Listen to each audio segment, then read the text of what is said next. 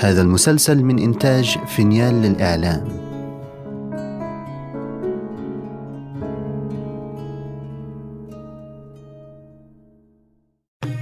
كان يا مكان في بعيد البلدان.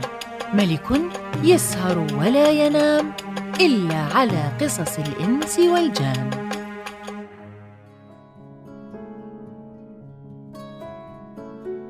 وبلغني أيضا أيها الملك السعيد أن أبو قير شاع ذكره وسميت مصبغته مصبغة السلطان ودخل عليه الخير من كل باب. وهذا ما كان من أمر أبي قير. وأما ما كان من أمر أبي صير فإنه لما قفل عليه أبو قير باب الحجرة بعد أن أخذ دراهمه وراح وخلاه وهو مريض غائب عن الوجود. فعرف أبو صير المزين أن أبا قير سرق ما فيه وهرب ثم إن المزين خرج من الخان وشق في الأسواق فآتت به المقادير إلى السوق الذي فيه مصبغة أبو قير. ثم إنه تقدم إلى جهة باب المصبغة فرأى أبا قير جالسا على مكتبة عالية فلما وقعت العين بالعين قال له أبو قير يا خبيث! كم مرة وأنا أقول لك لا اخرج من عندي. هل مرادك أن تفضحني مع الناس؟ يا حرامي أمسكوه! فجرت خلفه الناس وقبضوا عليه. وقام أبو قير على حيله وأخذ عصاه. وقال أرموه!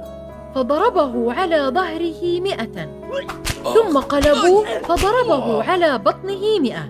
وقال يا خبيث يا خائن. إن نظرتك بعد هذا اليوم واقفا على باب المصبغة أرسلتك إلى الملك في الحال فيسلمك إلى الوالي ليرمي عنقك. امشي لا بارك الله لك. فذهب من عنده مكسور الخاطر بسبب ما حصل له من الضرب والترذيل. فقال الحاضرون لأبي قير الصباغ أي شيء عمل هذا الرجل؟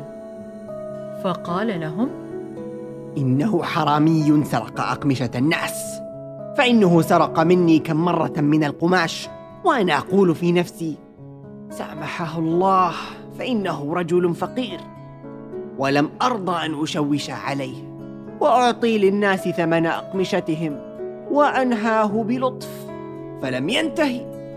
فإن رجع مرة غير هذه المرة أرسلته إلى الملك فيقتله ويريح الناس من أذاه. فصار الناس يشتمونه بعد ذهابه. وهذا ما كان من أمر أبي قير. وأما ما كان من أمر أبي صير فإنه رجع إلى الخان وجلس يتفكر فيما فعل به أبو قير ولم يزل جالسا حتى برد عليه الضرب. ثم خرج وشق في أسواق المدينة فخطر بباله أن يدخل الحمام فسأل رجلا من أهل المدينة وقال له آه يا أخ من أين طريق الحمام؟ أجابه أي حمام؟ موضع تغتسل فيه الناس ويزيلون عليهم من الأوساخ وهو من أطيب طيبات الدنيا فقال له عليك بالبحر أنا مرادي الحمام. قال له نحن لا نعرف الحمام كيف يكون. كلنا نروح إلى البحر. حتى الملك إذا أراد أن يغتسل فإنه يروح البحر. فلما علم أبو صير أن المدينة ليس فيها حمام وأهلها لا يعرفون الحمام وكيفيته مشى إلى الملك ودخل عليه وقبل الأرض بين يديه ودعا له وقال له أنا رجل غريب البلاد وصنعتي حمامي. فدخلت مدينتك وأردت الذهاب إلى الحمام فما رأيت فيها ولا حماما واحدا. والمدينة التي تكون بهذه الصفة الجميلة كيف تكون من غير حمام مع أنه من أحسن نعيم الدنيا؟ فقال له الملك أي شيء يكون الحمام؟ فصار يحكي له أوصافه وقال له لا تكون مدينتك كاملة إلا إذا كان بها حمام. مرحبا بك. وألبسه بدلة ليس لها نظير وأعطاه حصانا وخادمين. ثم أنعم عليه بأربعة موظفين وهيأ له دارا مفروشة وأكرمه أكثر من الصباغ وأرسل معه البنائين وقال لهم الموضع الذي يعجبه ابنوا له فيه حماما. فأخذهم أبي صير وشق بهم في وسط المدينة حتى أعجبه مكان فأشار لهم إليه فدوروا فيه البناية وصار يرشدهم إلى كيفيته حتى بنوا له حماما ليس له نظير. ثم أمرهم بنقشه فنقشوه نقشا عجيبا حتى صار بهجة للناظرين. ثم طلع للملك وأخبره بفراغ بناء الحمام ونقشه وقال له إنه ليس ناقصا غير الفرش. فأعطاه الملك عشرة آلاف دينار فأخذها وفرش الحمام وصف فيه الفوط على الحبال. وصار كل من مر على باب الحمام يشخص له ببصره ويحتار فكره في نقشه وازدحمت الخلائق على ذلك الشيء الذي لم يروا مثله في عمرهم. وصاروا يتفرجون عليه ويقولون أي شيء هذا؟ فيقول لهم أبو صير حمام. فيتعجبون منه. ثم إنه سخن الماء ودور الحمام وعمل سلسبيلا في الفسقية يأخذ كل من راه من أهل المدينة. وطلب من الملك عشر خادمات فعين له عشر خادمات مثل الأقمار فصار يكسبهم ويقول لهم افعلوا مع الزبائن هكذا. ثم أطلق البخور وأرسل مناديا ينادي في المدينة ويقول يا خلق الله عليكم بالحمام فإنه يسمى حمام السلطان. فأقبلت عليه القلائق وجعل يأمر العاملين أن يغتسلوا أجساد الناس. وصار الناس ينزلون المغطس ويطلعون. واستمر الناس يدخلون الحمام ويقضون حاجتهم منه ثم يخرجون بلا أجرة. واستمر ذلك مدة ثلاثة أيام. وفي اليوم الرابع عزم الملك على الذهاب إلى الحمام فركب هو وأكابر دولته وتوجهوا إلى الحمام. فقلع ودخل. فدخل أبو صير وكيس الملك وأخرج من جسده الوسخ مثل الفتايل ففرح الملك وصار لوضع يده على بدنه صوت من النعومة والنظافة. وبعد أن غسل جسده مزج له ماء الورد بماء المغطس فنزل الملك في المغطس ثم خرج وجسده قد ترطب. فحصل له نشاط عمره ما رآه ثم بعد ذلك أجلسه في الليوان وصار العاملون يكبسونه والمباقر تفوح والعود والند. فقال الملك يا معلم هذا هو الحمام؟ وحياة رأسي أن مدينتي ما صارت مدينة إلا بهذا الحمام. أنت تأخذ على كل رأس أي شيء أجرة. الذي تأمره به آخذه. فأمر له بألف دينار. فقال أبو صير العفو يا ملك الزمان. إن الناس ليسوا سواء بل فيهم الغني وفيهم الفقير. وإذا أخذت من كل واحد ألف دينار يبطل الحمام فإن الفقير لا يقدر على ألف دينار. وكيف تفعل في الأجرة؟ أجعل الأجرة بالمروءة. فكل من يقدر على شيء سمحت به نفسه يعطيه. فنأخذ من كل إنسان على قدر حاله. فإن الأمر إذا كان كذلك تأتي إلينا الخلائق. والذي يكون غنيا يعطي على قدر مقامه. والذي يكون فقيرا يعطي على قدر ما تسمح به نفسه.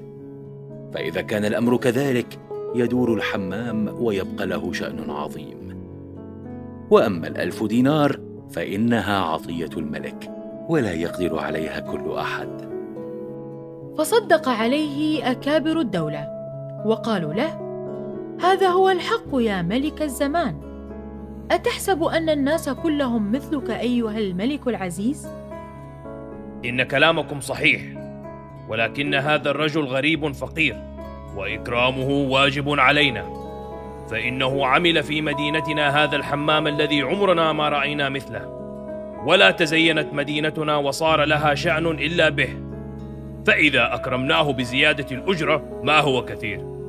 فقالوا له إذا كنت تكرمه فأكرمه من مالك لأجل أن يدعو لك الرعية. وأما الألف دينار فنحن أكابر دولتك ولا تسمح أنفسنا بعطائها. فكيف تسمح بذلك نفوس الفقراء؟ فقال الملك يا أكابر دولتي كل منكم يعطيه في هذه المرة مائة دينار وأحد خدمكم ليعمل معه. فقالوا نعم نعطيه ذلك. ولكن هذا اليوم كل من دخل لا يعطيه إلا ما تسمح به نفسه. فأقبل الملك وجعل الأكابر يعطيه كل واحد منهم مئة دينار وخادما من عندهم. وكان عدد الأكابر الذين اغتسلوا مع الملك في هذا اليوم أربعمائة نفس. فصار جملة ما أعطوه من الدنانير أربعين ألف دينار ومن الخادمين أربعمائة خادم. وناهيك بهذه العطية. وأعطاه الملك عشرة آلاف دينار وعشرة خادمين فتقدم أبو صير وقبل الأرض بين أيادي الملك وقال له أيها الملك السعيد وصاحب الرأي الرشيد أي مكان يسعى بهؤلاء الخادمين؟ أنا ما أمرت دولتي بذلك إلا لأجل أن نجمع لك مقدارا عظيما من المال لأنك ربما تفكرت بلادك وعيالك واشتقت إليهم وأردت السفر إلى أوطانك فتكون أخذت من بلادنا مقدارا جسيما من المال. تستعين به على وقتك في بلادك. يا ملك الزمان أعزك الله. ولكن أعداد الخادمين الكثيرة شأن الملوك. ولو كنت أمرت لي من هذا الجيش فإنهم يأكلون ويشربون وأدفع لهم أجرا. ومهما حصلته من المال لا يكفيهم في الإنفاق عليهم. ولكن أتعطيهم لي؟ وأعوضك كل واحد بمائة دينار؟ أعطيهم لك بهذا الثمن. فأرسل الملك إلى الخازندار ليحضر له المال فأحضره وأعطاه ثمن الجميع بالتمام والكمال. ثم بعد ذلك أنعم الله به على أصحابه وقال كل من يعرف خادمه فليأخذه أراحك الله يا ملك الزمان كما أرحتني من هؤلاء الغيلان الذين لا يقدر أن يشبعهم إلا الله. فضحك الملك من كلامه وتصدق عليه ثم أخذ أكابر دولته وذهب من الحمام إلى سرايته وبات تلك الليلة أبو صير وهو يصر الذهب ويضعه في الأكياس ويختم عليه وكان عنده أربعة وأربعون عاملاً برسم الخدمة. فلما أصبح الصباح فتح الحمام وأرسل منادياً ينادي ويقول كل من دخل الحمام واغتسل فإنه يعطي ما تسمح به نفسه وما تقتضيه مروءته. وقعد أبو صير عند الصندوق وهجمت عليه الزبائن وصار كل من طلع يحط الذي يهون عليه. فما أمسى المساء حتى امتلأ الصندوق من خيرات الله تعالى وشاع ذكره في المدينة وصار كل من دخل يكرمه سواء غنيا أو فقيرا. فدخل عليه الخير من كل باب وتعرف بأعوان الملك. وصار الملك يأتي إليه في الجمعة يوميا ويعطيه ألف دينار. وبقية أيام الجمعة للأكابر والفقراء. وصار يأخذ بخاطر الناس ويلاطفهم غاية الملاطفة. فاتفق أن قبطان الملك لما دخل عليه يوما من الأيام قلع أبو صير ودخل وصار يكبسه ويلاطفه ملاطفة زائدة. ولما خرج من الحمام عمل له الشربات والقهوة. فلما أراد أن يعطيه شيئا حلف أنه لا يأخذ منه شيئا فحمل القبطان جميله لما رأى من مزيد لطفه وإحسانه إليه. وصار متحيرا فيما يهديه إلى ذلك الحمامي. وهذا ما كان من أمر أبي صير. أما أبو قير وأدرك شهرزاد الصباح فسكتت عن الكلام المباح.